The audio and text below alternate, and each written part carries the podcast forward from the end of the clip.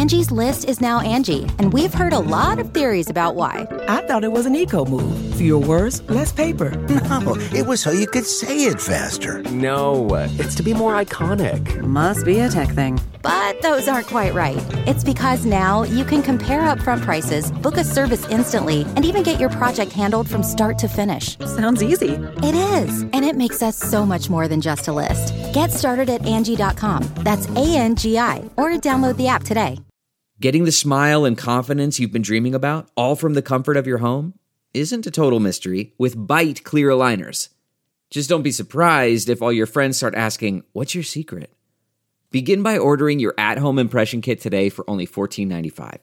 Byte clear aligners are doctor directed and delivered to your door. Treatment costs thousands less than braces, plus, they offer flexible financing, accept eligible insurance, and you can pay with your HSA FSA. Get 80% off your impression kit when you use code WONDERY at Byte.com. That's B-Y-T-E dot com. Start your confidence journey today with Byte. CarMax is putting peace of mind back in car shopping by putting you in the driver's seat to find a ride that's right for you. Because at CarMax, we believe you shouldn't just settle for a car. You should love your car. That's why every car we sell is CarMax certified quality so you can be sure with upfront pricing that's the same for every customer. So don't settle. Find love at first drive and start shopping now at CarMax.com. CarMax, the way car buying should be. Welcome to the Science of Success. Introducing your host, Matt Bodnar. Welcome to the Science of Success, the number one evidence based growth podcast on the internet, with more than 3 million downloads and listeners in over 100 countries. In this episode, we discuss improving your mental nutrition. Decades ago, we realized that our society had started eroding our physical health with desk jobs and fast food, and we became conscious of the need for fitness and nutrition. Now, we stand at the precipice of an even bigger struggle. We are healthier and happier than ever before, and yet anxiety, suicide, and depression are on the rise. How do we improve our mental fitness and take action to challenge our irrationality, our impulsiveness, and our bad habits? Do you want to finally move past inaction, procrastination, and laziness? Do you want to feel happier about the world? Then listen to this interview with our returning guest, Mark Manson. I'm going to tell you why you've been missing out on some incredibly cool stuff if you haven't signed up for our email list yet. All you have to do to sign up is to go to successpodcast.com and sign up right on the homepage. On top of tons of subscriber only content, exclusive access and live Q&As with previous guests, monthly giveaways and much more, I also created an epic free video course just for you. It's called How to Create Time for What Matters Most, even when you're really busy. Email subscribers have been raving about this guide. You can get all of that and much more by going to successpodcast.com and signing up right on the homepage or by texting the word smarter to the number 44222 on your phone. If you like what I do on Science of Success, my email list is the number one way to engage with me and go deeper on what I discuss on the show, including free guides, actionable takeaways, exclusive content, and much, much more. Sign up for my email list today by going to successpodcast.com and signing up right on the homepage. Or if you're on the go, if you're on your phone right now, it's even easier. Just text the word smarter, that's S M A R T E R, to the number 44222. I can't wait to show you all the exciting things you'll get when you sign up and join the email list. In our previous episode, we discussed the truth about championship performance. Nobody becomes a champion by accident. We uncovered the counterintuitive reality that being a champion isn't about doing more, it's about doing less. We exposed the reality that most people spend too much time planning and not enough time acting, and share the specific habits and routines that you can use to model your behavior after champions with our previous guest, Dana Cavalea. If you want a behind the scenes look at world championship performance, listen to our previous episode. Now, for our interview with Mark. Please note this episode contains profanity. Today, we have another exciting guest back on the show, Mark Manson. Mark is the New York Times and international best-selling author of The Subtle Art of Not Giving a Fuck and his new already best-selling book Everything is Fucked. His blog, markmanson.net, attracts more than 2 million readers a month. And he's also the CEO and founder of Infinity Squared Media. Mark, welcome back to the Science of Success. It's good to be back, man. Thanks for having me. Yeah, well, we're uh, we're super excited to have you back on the show, and really enjoyed some of the themes and ideas from from the latest book, and I want to dig into those. To start out, I'm curious what kind of inspired or or drove you to to dig into this new topic or to write Everything is Fucked. Well, there there were two inspirations. One was, I guess you call it cultural, and then one was more personal. The cultural inspiration, I think, regardless of what country you live in or where you are on the political spectrum, things have gotten very ugly in the last few years in most Western countries. There's a lot of polarization. People are very upset. Um, we're starting to see a lot of a rise of mental health issues, and we're seeing a rise of them in, in some of the most comfortable and safest parts of the world. And so that just kind of freaked me out. I was very curious about what was going on. And so I started doing a lot of research around that. The personal inspiration was, you know, subtle art became a massive success. I think I think I came on your show like a week or two after it came out. Um, We'd like to take credit for that, by the way. it was it was all your podcast. I mean, it was just, you know, it's I, I pushed the first, you know, 20, 30,000 copies and you guys pushed the the next 5 million. So I really appreciate that. But it, it's that that book just became this insane it's like Avengers level success in the publishing world. It sold over 6 million copies at this. And that just it actually messed with me it was you know it was amazing for a couple months you know took the wife to paris and uh, took a nice vacation and played a bunch of video games but uh, you know after about three or four months of that this this kind of existential crisis set in of oh shit i accomplished all my my goals my all my dreams came true and i don't know what to do with myself i don't know essentially i don't know what to hope for and that left me in a very strange, very strange kind of like mild depression. And that everything in my life was amazing, and everybody's like high fiving me and congratulating me, and I'm just kind of like wandering around from day to day, not knowing what the point of doing anything else is. And so I, I, I found that very strange. That was very, it was a very unexpected experience for me. I, I've since learned that uh, it's not uncommon for people who experience a high amount of success very quickly.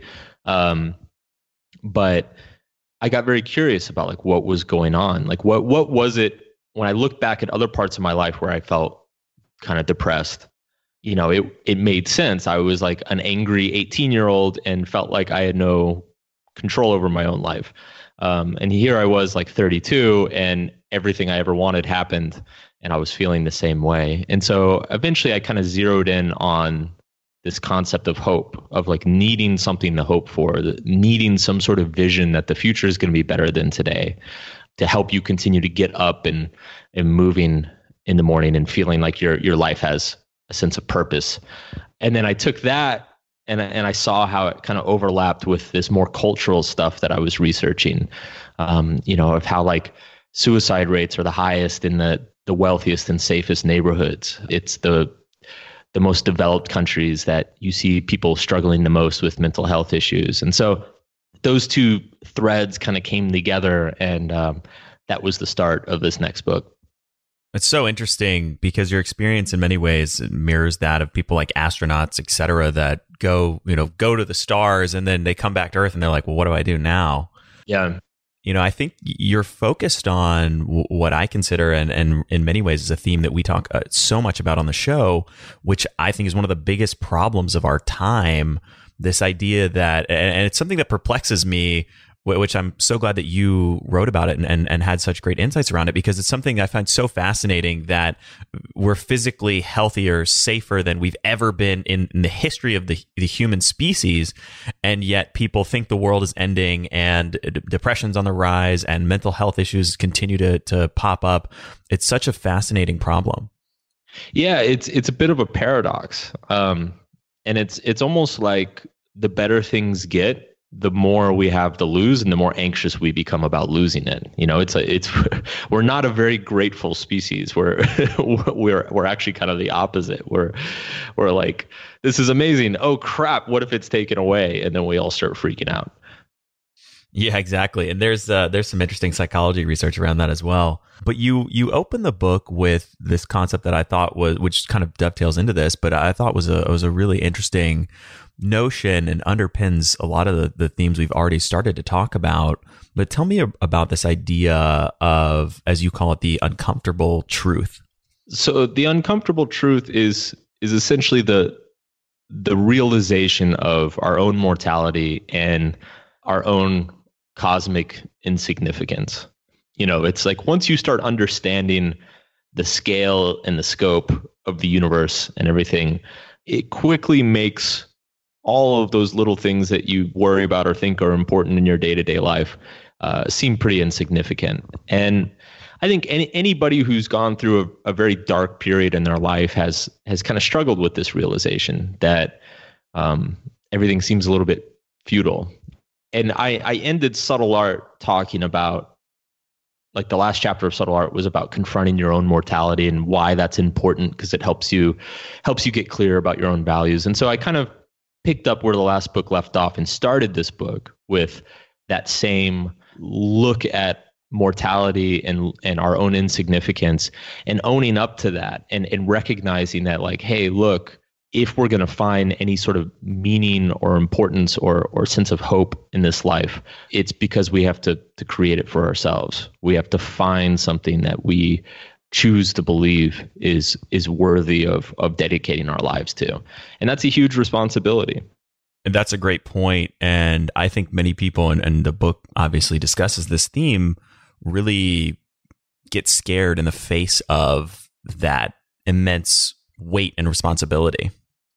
Yeah, it's hard. It's stressful, you know, and it I don't think most people think of it that way. I think most people they they kind of get carried by the narratives that are pushed on them or you know what they grew up believing or what their parents taught them or whatever but i think it's at some point it's healthy to to understand that these narratives i call them hope narratives these these hope narratives are essentially you're buying into them. You're you're choosing to believe that you know getting that job is is going to be important, or that like your kids going to that school is going to be important and make make their lives better. Like these are all very much beliefs taken on faith, and that's fine. Like we all have to do that, but it's important to recognize that we're choosing to do that. Like it, it's in our head. It's not. There's not some like like universal law that's like you know, getting a raise next month is going to make everything better.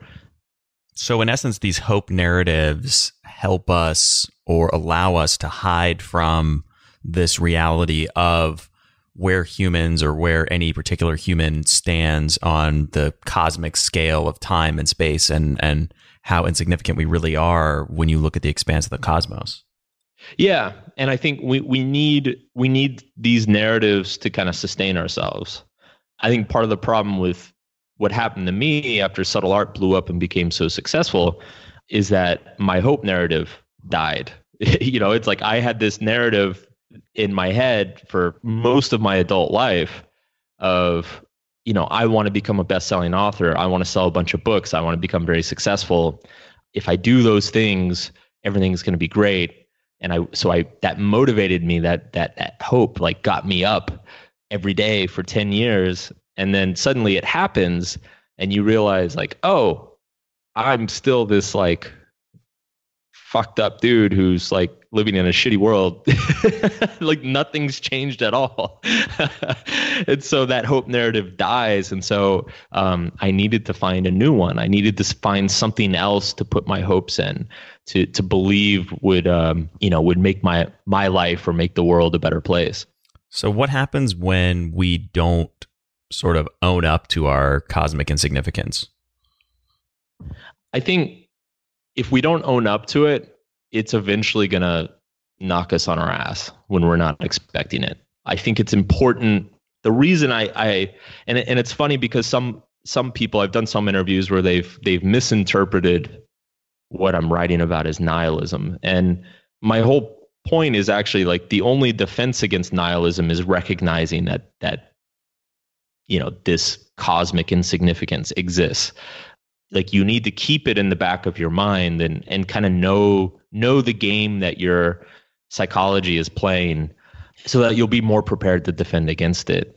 Um, i think it's the people who are constantly denying the uncomfortable truth um, and running away from the uncomfortable truth uh, it, that's when something happens in their life that just completely causes them to spin out. So in the face of that cosmic backdrop how do we start to build up or create meaning for ourselves? Well, the the first thing I talk about is there are three three components that I talk about. Um, the first one is is that we need to have feel as though we have a sense of control over our life, that we can control our actions and our destiny, and and and actually get somewhere. Uh, the second one is we need to value something, so we need to decide that something is worth getting to. Um, and then the third component is we need to have a group or a community of people who share our values and who can help us pursue whatever we find important. So those the all three of those things kind of work together. If you're not really able to control your own actions, if you're not really in, in control of your own life, it doesn't matter what you value because you're not going to feel like you can get there. And if you don't feel like anything's important, or if you can't find something that feels valuable in your life, uh, then it doesn't matter how much control you have. And then finally, if if you can't find like a, a group or a tribe of people who share your values, you're just going to feel like a, a crazy loner, and nobody wants that. There's a lot of different ways I want to dig into this, but starting out, for people who struggle to find their own values or find can't figure out what they actually value in life, how do you approach that challenge? Finding something to value is it's hard because I don't think you can necessarily just intellectually find something. It's like, oh, well, this is important. Now I care about this. You know, one, one thing I spend a lot of the early book talking about, or the first half of the book talking about, is how our I call them the thinking brain and the feeling brain, but essentially it's it's our values and emotions aren't necessarily tethered to our rational thoughts. And so you can read a bunch of books about this cause or why this is important or why you should pursue that. Uh, but unless you feel as those as though those things are valuable and important in the world, there's a good chance you're not going to get off your ass and do anything. Um, so essentially, when it all of these issues around purpose and discipline, control and importance, these are essentially these are emotional issues. These are these are issues with um, experiencing and finding value in the world on an emotional level. And so I think the first step for somebody who feels kind of aimless and purposeless is to simply um, kind of develop an action oriented bias of just saying, fuck it, I'll try anything. You know, start saying yes to everything, start going out and giving anything a try because until you actually get those experiences and then see how you emotionally react to each of those situations, you don't really know how you feel about them or how you value them. That's a great piece of advice. And it's funny, one of my all time favorite articles that you've ever written, and probably one that I've shared with more people than any other piece of content you've created, is the piece you wrote many years ago about the do something principle and how having a bias towards action helps actually create motivation. And people often think it's the reverse that you need to be motivated to act, but really you should act to create your motivation. Yeah, it's the the action generates inspiration and motivation, not the other way around. Because really our emotions are simply feedback to experience. And so if you're not experiencing anything, then you're not going to feel anything. And I think you make another great point, which is this idea that all of the issues around purpose, discipline, control, etc., are emotional challenges, not intellectual ones. And so just by reading about it or studying it or conceptually grasping it, you're not necessarily going to solve those challenges without investigating it at at a deeper level. Yeah, I've got a fun metaphor that I kind of I use throughout the first half of the book, which is that you know it, it's your consciousness is a car, and like let's say you want to lose weight, you can read as many books as you want about nutrition and working out and workout programs or whatever. Um, but that intellectual understanding, you're essentially just driving or you're drawing a map of how to get where you want. At the end of the day, it's your feeling brain that drives the car. And so you can, and I know this because I've gone through this myself many, many times. It's like, I know exactly what I should be doing at the gym. I know what I should be eating. I know what habits I should develop. And I sit on the couch and eat Doritos and watch Netflix. And that's it's fundamentally because I don't feel like doing the things that I know I should be doing. And so ultimately to develop those habits and to develop that that sense of self-discipline or self-control it, it's an emotional process it's not just about learning what to do it's learning how to get yourself to a place where you feel like doing it, where it becomes an exciting or pleasurable or rewarding thing for you. Um, because until until you do that, it's uh, it's never going to develop into into a habit. Like you can't brute force your way into you know new life lifelong habits. It just it just doesn't work that way. And it's funny because I think in the world of business and and these these deeper personal development topics, it's easy to lose sight of this topic. But for me, weight loss has always been such a great or or healthy lifestyle or whatever you want to call it, has always been such a great example of the the crystal clear disconnect between knowledge and action or results right because it's it's so easy to know intellectually what you need to do to be healthy or to lose weight or whatever and yet actually achieving those results is almost never a question of lack of information. It's always a question of what are the emotional barriers and how do you overcome them. Yeah, and and if you're particularly nerdy and, and intellectual, like like I think we are, and probably a lot of your your listeners, it's you you can even fall into the trap of thinking that reading more books is doing something. You know, so it's like you you actually trick yourself into feeling satisfied because you you you understand you've read like seven books about nutrition. You're like now I, I know everything and i'm like i'm nailing this. I'm totally kicking ass right now. And meanwhile you're like you're not actually physically doing anything. Yeah i think there's there's totally a danger of that. And I like to expand it out from weight loss because it's such a simple, crystal clear example, but it applies to anything. It applies to business, it applies to life, it applies to any theme or topic that's holding anybody back who's listening to this. It, it's probably not a question of lack of information or lack of knowledge that's really holding you back from the results. It's a question of of emotion and motivation and and digging into some of these deeper challenges. Yeah. Yeah, I mean you could relationships avoiding difficult topics in relationships with your boss. Like the thing that I, I, even say this in the book, you know, when I make this point in the book that essentially all of these problems, uh, you know, inaction, procrastination, over intellectualization, laziness, like these are all emotional problems. And I say like that sucks because emotional problems are much more difficult to deal with. Uh, they're not easy to understand or, or wrestle with, and it takes a lot of self awareness and practice to overcome them. Coming back to, and, and, we've been talking about some of these themes already, but coming back to this idea of the the thinking brain versus the feeling brain. And one of the other themes that resonated with me around the topic, where you, the the chapter of the book where you really dig into human irrationality, was this notion of the illusion of self control. Tell me a little bit more about that. So most of us, what's fascinating when you when you dig into the research is that you, you find that we're very irrational creatures, and most of our actions are impulsive, selfish, not nearly as thought through as we would like to believe they are. And what's funny is that our thinking brain or, our conscious mind is basically spends most of its time coming up with reasons that justify what we just did.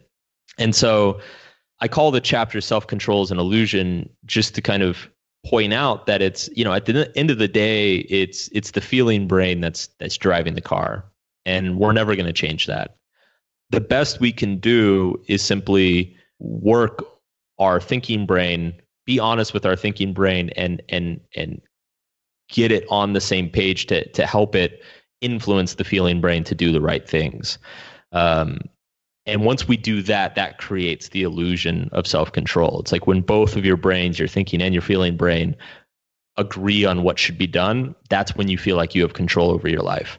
And so it's it's hard to get there and it's and it's not something people like hearing. You know we all are biased towards believing that that all of our actions are rational and completely justified and true.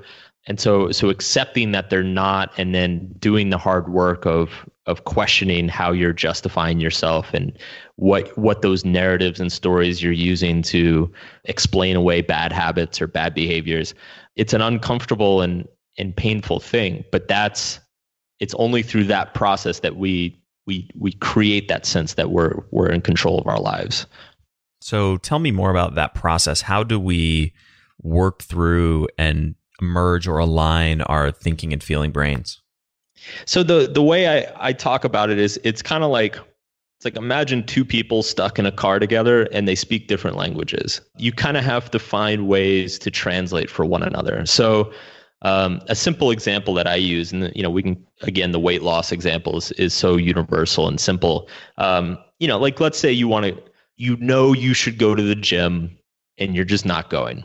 One of the tricks that you can do as a thinking brain is you can say like well hey feeling brain we should we should go to the gym today and when you say something like that to yourself your feeling brain doesn't respond with like an argument your feeling brain responds with a feeling like you feel lazy you feel tired you feel intimidated and so the thinking brain the first rule goal of the thinking brain is to like be able to recognize the emotions that arise and then respond to them um, with new narratives. So you could say like, oh, well, you're in, okay, we're intimidated. So how about this?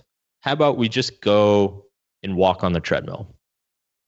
Your feeling brain responds with like, hmm, okay, a little bit of relief, little bit of uh, uh, satisfaction, a little bit of anticipation. Uh, and you say like, okay, cool. You know, we made a deal let's just go walk on the treadmill. And then you get to the gym and you're walking on the treadmill and, and you're like, well, hey, we're, we're right here. You know, we might as well like, we, we could do some rows or like pick up a weight or whatever. And you're feeling brain now that you're there and it's so much simpler and you're, you've overcome that first barrier, your feeling brain is kind of like, ah, oh, yeah, why not pick up a weight and do a little bit of workout? And so in this way, there's like this dialogue that goes back and forth and between your conscious thoughts and then your emotional reactions to those thoughts. And I think, you know, one way you could describe a lot of forms of therapy, whether it's CBT or ACT, or one way you could describe emotional intelligence is getting very good at that dialogue between your conscious thoughts and then your emotional reactions to those thoughts. And I, I say in the book that you you essentially as a thinking brain you learn you have to learn to like barter with your feeling brain like a some like haggler in a Moroccan bazaar. Like you just have to like keep lowering the stakes until your feeling brain is willing to get on board. And then you go do the action and you experience the benefits. And when I say benefits, you experience the emotional benefits. You know, you walk out of the gym, you're like, wow, I feel so good for doing that. I'm really glad I went. You know, that's that's your feeling brain getting on board with the idea of going to the gym more often. So it's this this weird interplay that happens inside of all of us, but we're, we're just not aware of it most of the time. Delve into the shadows of the mind with Sleeping Dogs, a gripping murder mystery starring Academy Award winner Russell Crowe. Now available on digital. Crowe portrays an ex homicide detective unraveling a brutal murder he can't recall.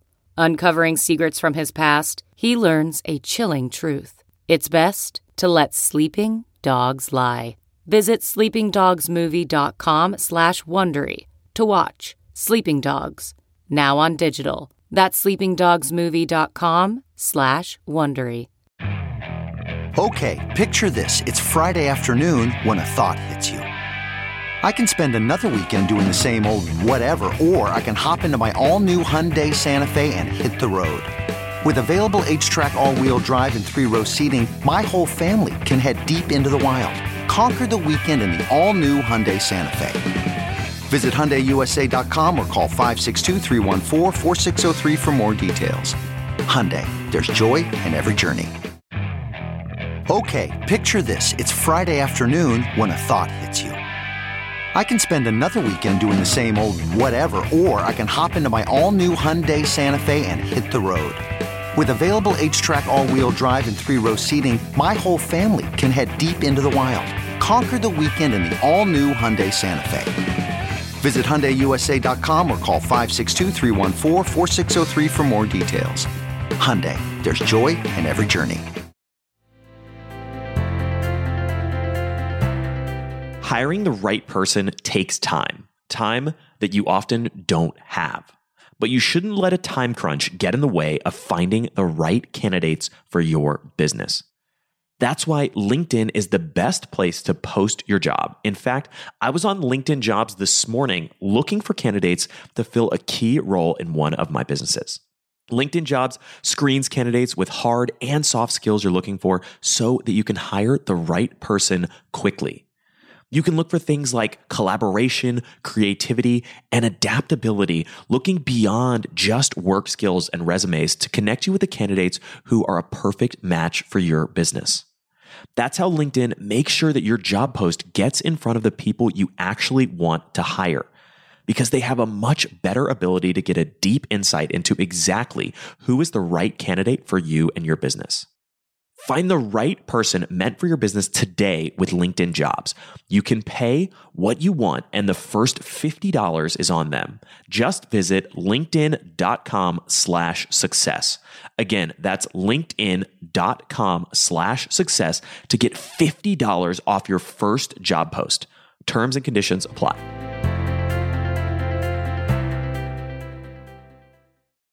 That's a great analogy and a really good way of looking at it, understanding the dialogue between those two. And I, I, love the idea of lowering the stakes, keep lowering the stakes until the feeling brain starts to get on board with what the thinking brain wants to do. Yeah, and it works for works for a lot of stuff. It's pretty amazing. Yeah, I'm already I'm thinking about that dialogue and and it's even helping me recontextualize a little bit the way that I think about you know when I don't feel like doing something giving that sort of mental model of the feeling brain and the thinking brain and how they how they interact can be a really powerful tool to help unpack that. Yeah. So I want to transition and talk about another theme from the book that I think is really important, which is this notion of of fragility and anti-fragility and which harkens back to the topic we were talking about at the beginning of the conversation around why is our society today so fragile and, and what do we need to do to toughen up? Yeah. One thing and it's funny because we keep we keep just going to like the the health and nutrition metaphors but but one way i've been describing it i mean the there's two two chapters in the book that are dedicated to anti-fragility and, and how i think the ways in which i think our culture is becoming more fragile and and less resilient but the simplest and quickest way to describe it is, you know, the same way I think probably in the 1950s or 60s, life became sedentary. You know, like everybody started working in offices and people left the farms. And we quickly realized that if you sit around all day and, you know, just eat cupcakes or whatever, your body starts falling apart. And so we had this kind of revolution that happened, you know, in the 1970s and 80s around health, nutrition, fitness. That's when people started going to gyms and bodybuilding became a thing and people started running and there was kind of this awakening of like okay modern life does not provide our physical body the regular amount of stress and challenge that it needs to be to to stay healthy so we need to kind of design things that we can do ourselves to do that for us i think what we're going through right now is is a similar thing with our mental and emotional health our mind operates in a similar way as a muscle. If it is not regularly stressed and worked and challenged in a certain capacity, it becomes more fragile and weak. and eventually it'll just completely break down. And I think right now we're we're living in the informational equivalent of like a McDonald's culture of like news and information. It's it's just tons of junk with very little nutritious value. And so I think the same way, you know, you have to to consciously break down your muscle to build it back up and make it stronger, we need to do the same things with our psychological health. We need to look for certain degrees of conflict, confrontation, opposing viewpoints, um, challenge our own beliefs, challenge our own impulses and desires. Because I think what's happening today is just so much of this new technology is geared towards indulging every whim and desire that we have all the time. It's making us less and less not even willing less it's it's making us less and less capable of coping with opposing viewpoints or ideas or messages that might challenge us that's another great analogy and I completely agree with that idea that the vast majority of the content and things like Twitter and Facebook and social media, the news, etc., it's all mental junk food basically. It's a perfect description to call it McDonald's. And you're right. I think we're at the beginning of this early awakening that we really need to focus on our our mental nutrition for lack of a better term we need to focus on our our mental health and we need to be really consciously thinking about how can we develop the tools and the strategies and i think that's one of the reasons obviously you're writing your books and the re- one of the reasons we're doing the the podcast is to start to help people understand these things a little bit better but it's it's such a such an important topic and something that so few people are really thinking about right now. Yeah, it's it's hard because I think there's this this kind of natural assumption or impulse in our culture that it's you know give people what they want. Like people want something faster and more convenient, give it to them. If people want to read articles that they agree with, give it to them. Like that's kind of been the basis of of our economy, I guess for the last hundred years. And and I think we're reaching a tipping point where it's like if you give people too much of what they want, they just become infantile and and immature and, and uncompromising towards others. Um, and you can't really have a functioning society when that's the case.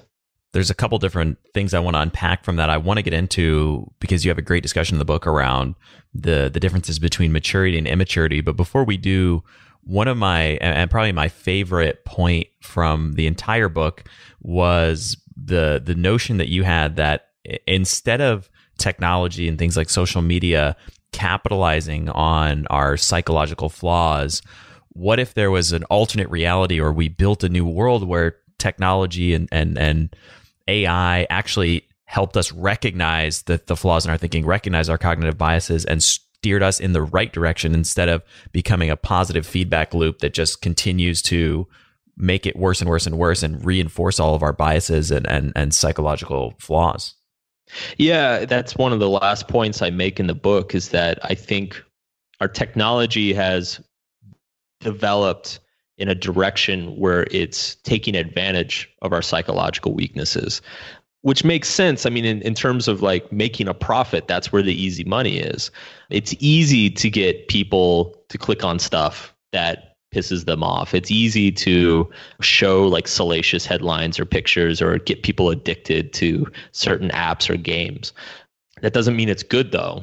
And so I think one of one of the things that I think is is important going into the next couple decades is that we start developing technology that helps us compensate for our psychological weaknesses that because we, we're definitely going to have the technology like you know there could easily be plugins that are able to check and verify how reliable a certain website is or how you know fact check articles in real time or fact check facebook posts in real time like there's that we're not far away from that but it, the, the problem right now is just that that's probably not a profitable thing to develop but our society and our culture needs that.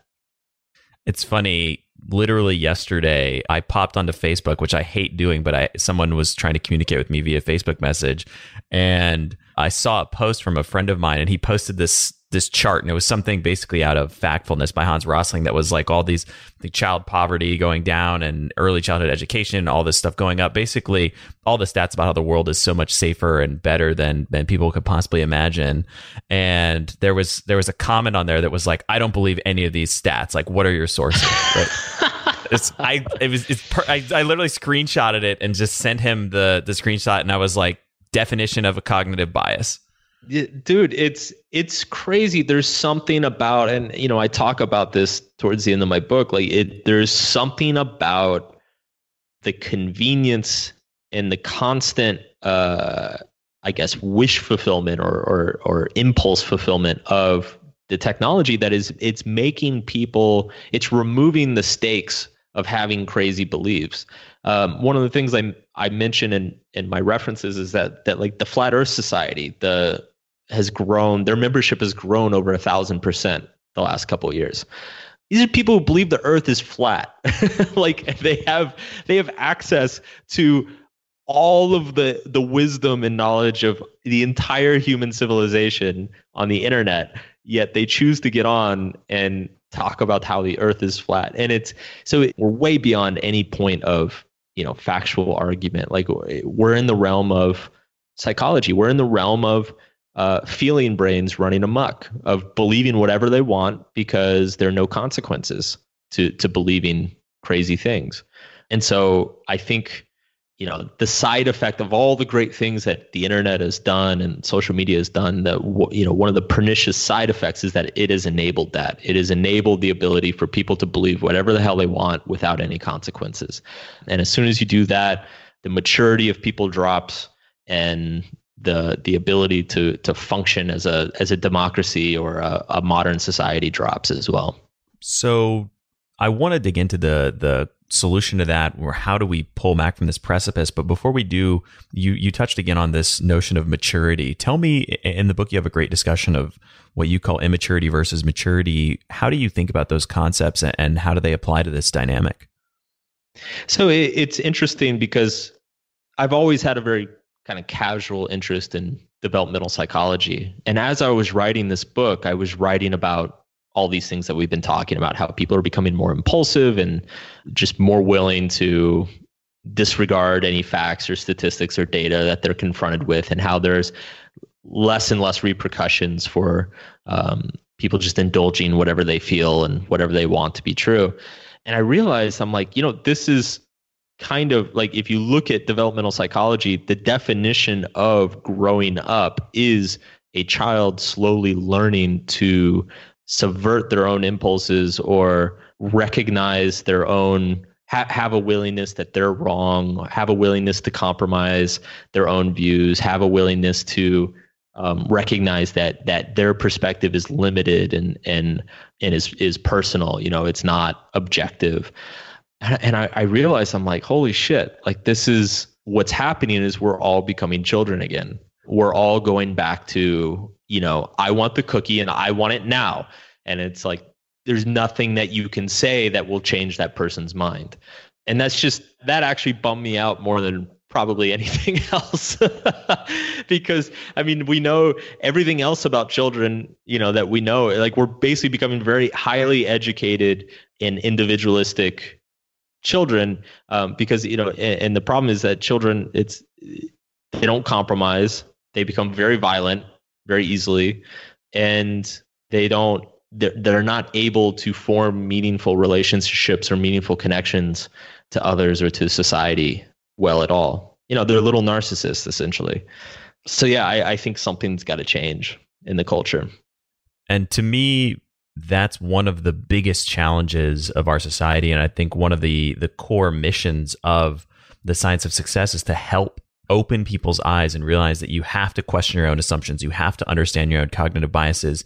You have to pursue rational scientific thinking eh, through the vein of somebody like a Charlie Munger or a Carl Sagan. And yet the world today is slipping more and more away from that. Now that we're standing on the precipice of this, how do we pull back? I, I don't I don't know, man. I I so there's only one part of the book that is actually prescriptive because I, I ultimately I, I think these problems are systemic. I think it's I mean, there are things that we can do individually. I think that the information diet, or as you called it, like mental nutrition, I think that's a huge part of it. I've got a chapter where I talk about the value of making commitments and, and limiting yourself. But I, I think on a wide scale, our approach to, to, to this technology is going to have to change. And I, I think we're starting to see that. I mean, both people at Facebook and Twitter are starting to talk about how they're concerned. They're, they finally acknowledge that these problems exist and that they're they're thinking about them. But I, I think it's also incumbent on us as individuals to take responsibility for our mental consumption habits and our own impulses and, and challenging our assumptions. And and I think it's, you know, the same way you seek out like a physical health regimen we need to seek out a mental health regimen. You know read read things that challenge you read opposing viewpoints talk to people face to face who uh, you don't necessarily agree with and and empathize with them because that's as individuals that's what we need most right now i think. What are some specific strategies that an individual that's listening to this conversation right now could implement to begin improving their mental nutrition? One, one thing I've been talking, I've been doing a series of talks around the country, and, and one of the things I've been talking about is I, I actually think I think the internet has caused us to think too globally in a lot of senses. I mean, it's good to be aware of global issues, but at the end of the day, unless you dedicate your life to a global cause, you're probably not going to make much of a dent in it. And so I think there needs to be a little bit of a return to local concerns in local community. I think you know people should get involved in local groups. They should volunteer at the local school or the local homeless shelter. Um, get involved with local causes because not only is that not only is that probably more effective in the long run if everybody did more of that, but it's also uh, in coming back to that, bringing it full circle back to hope. If you're constantly focused on global problems, it's going to take you to a hopeless place because you're just going to feel com- disempowered and and feel like as though you have no control over the outcome. Um, when you engage your community, when you go actually see people face to face and help them or interact with them, you develop not only that sense of community and that sense of purpose, but it it also makes you it gives you a sense of hope and meaning that is more resilient and can be sustained more. And the other amazing thing that happens when you start spending most of your time with people face to face, I think anybody who's ever deleted all their social media apps has experienced this. It's like you delete all the apps, you spend about two or three days in a fetal position, rocking back and forth, and then you realize that you're actually forced to go outside and see people. And within a week of doing that, you it's the whole social media world just seems so disconnected from reality. Like it's not real. It's this imagined place where everything is exaggerated and extreme and and everybody's upset all the time and it's if you actually go down the street and talk with a neighbor or help out at the school or something like things are pretty good like life's okay and it's to be okay so i've been encouraging i've been championing more of that that's a great strategy and reminds me of that quote. I am probably going to butcher it, but paraphrasing, it's never doubt that a, a, small group of committed people can change the world. In fact, it's the only thing that ever has, or, or, or whatever that quote is. Um, but it's a great reminder that just because you see on the news some massive, insurmountable structural challenge, the way to actually create change, create a positive impact is to start with yourself. You know, I wrote a I wrote a post which I'll throw into the show notes a, a year or two ago about putting on your rationality oxygen mask and and starting with investigating your own limiting beliefs and cognitive biases and the things that that were wrong with yourself. And once you do that then you can start to help other people on the journey as well. Yeah absolutely. So you kind of touched on this already but for listeners who want to take an action step after listening to this episode what would be one action item or piece of homework that you would give them to really begin taking the first step because we talked about the importance of taking action to concretely implement some of these ideas in their lives? Well, I, I think it depends what they feel their biggest problem is. But you know, one one thing I've been recommending is you don't have to delete social media, but one thing I found very useful is is unfollowing or unfriending uh, at least half of the people that you follow and friend. That includes news sources and media sources I try to get my my news from the front page of Wikipedia these days because it's I think it's literally the only unbiased source of information at this point. And then I think it's in terms of just like personal habits and per, you know we all have those things that we know we should do but we don't do them. I think start thinking about those things in terms of thinking brain versus feeling brain. You need to find a way to work with your emotions rather than against them. Because if you if you just try to overwhelm your emotions it's it never lasts. You know you can do that once or twice but at some point you have to strike a bargain with your feeling brain and find a way to enjoy whatever it, that the new activity that you want to take on uh, gives you. And for listeners who want to find you your work uh, both of your books, etc., online, what is the best place for them to do that? Uh, website is markmanson.net. There's tons and tons of articles there uh, about all these topics. And then the books, Subtle Art Not Giving a Fuck, and then the new book is Everything is Fucked, a book about hope. Both of those are probably in every bookstore you could find. So go check those out. Awesome. Well, Mark, thank you so much for coming back on the show, for sharing again some tremendous wisdom and insights. And it's great to see your success and how well you've done because I think you're you're sharing, you're talking about some really important ideas. And I hope the listeners take some action and really implement some of the things we talked about today. Thanks, man. I appreciate it. Thank you so much for listening to the Science of Success.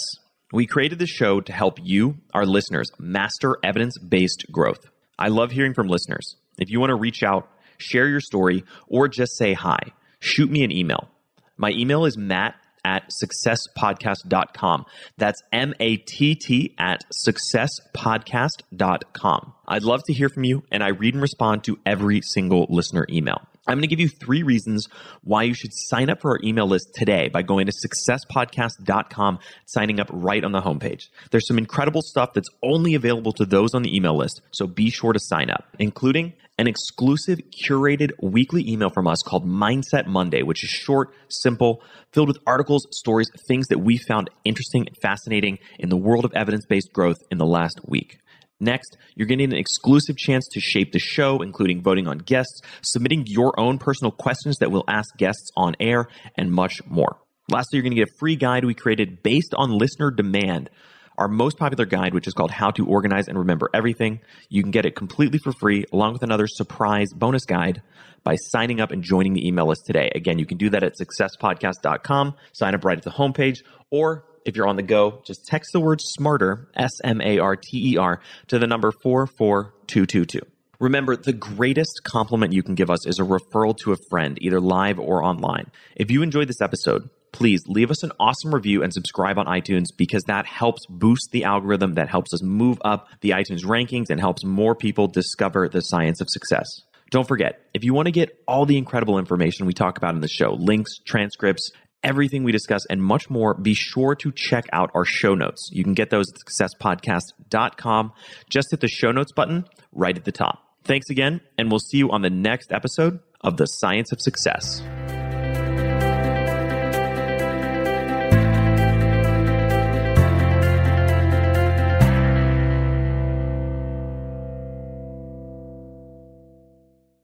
One, two, three, four. Those are numbers. But you already knew that. If you want to know what number you're going to pay each month for your car, use Kelley Blue Book My Wallet on Auto Trader. They're really good at numbers. Auto Trader.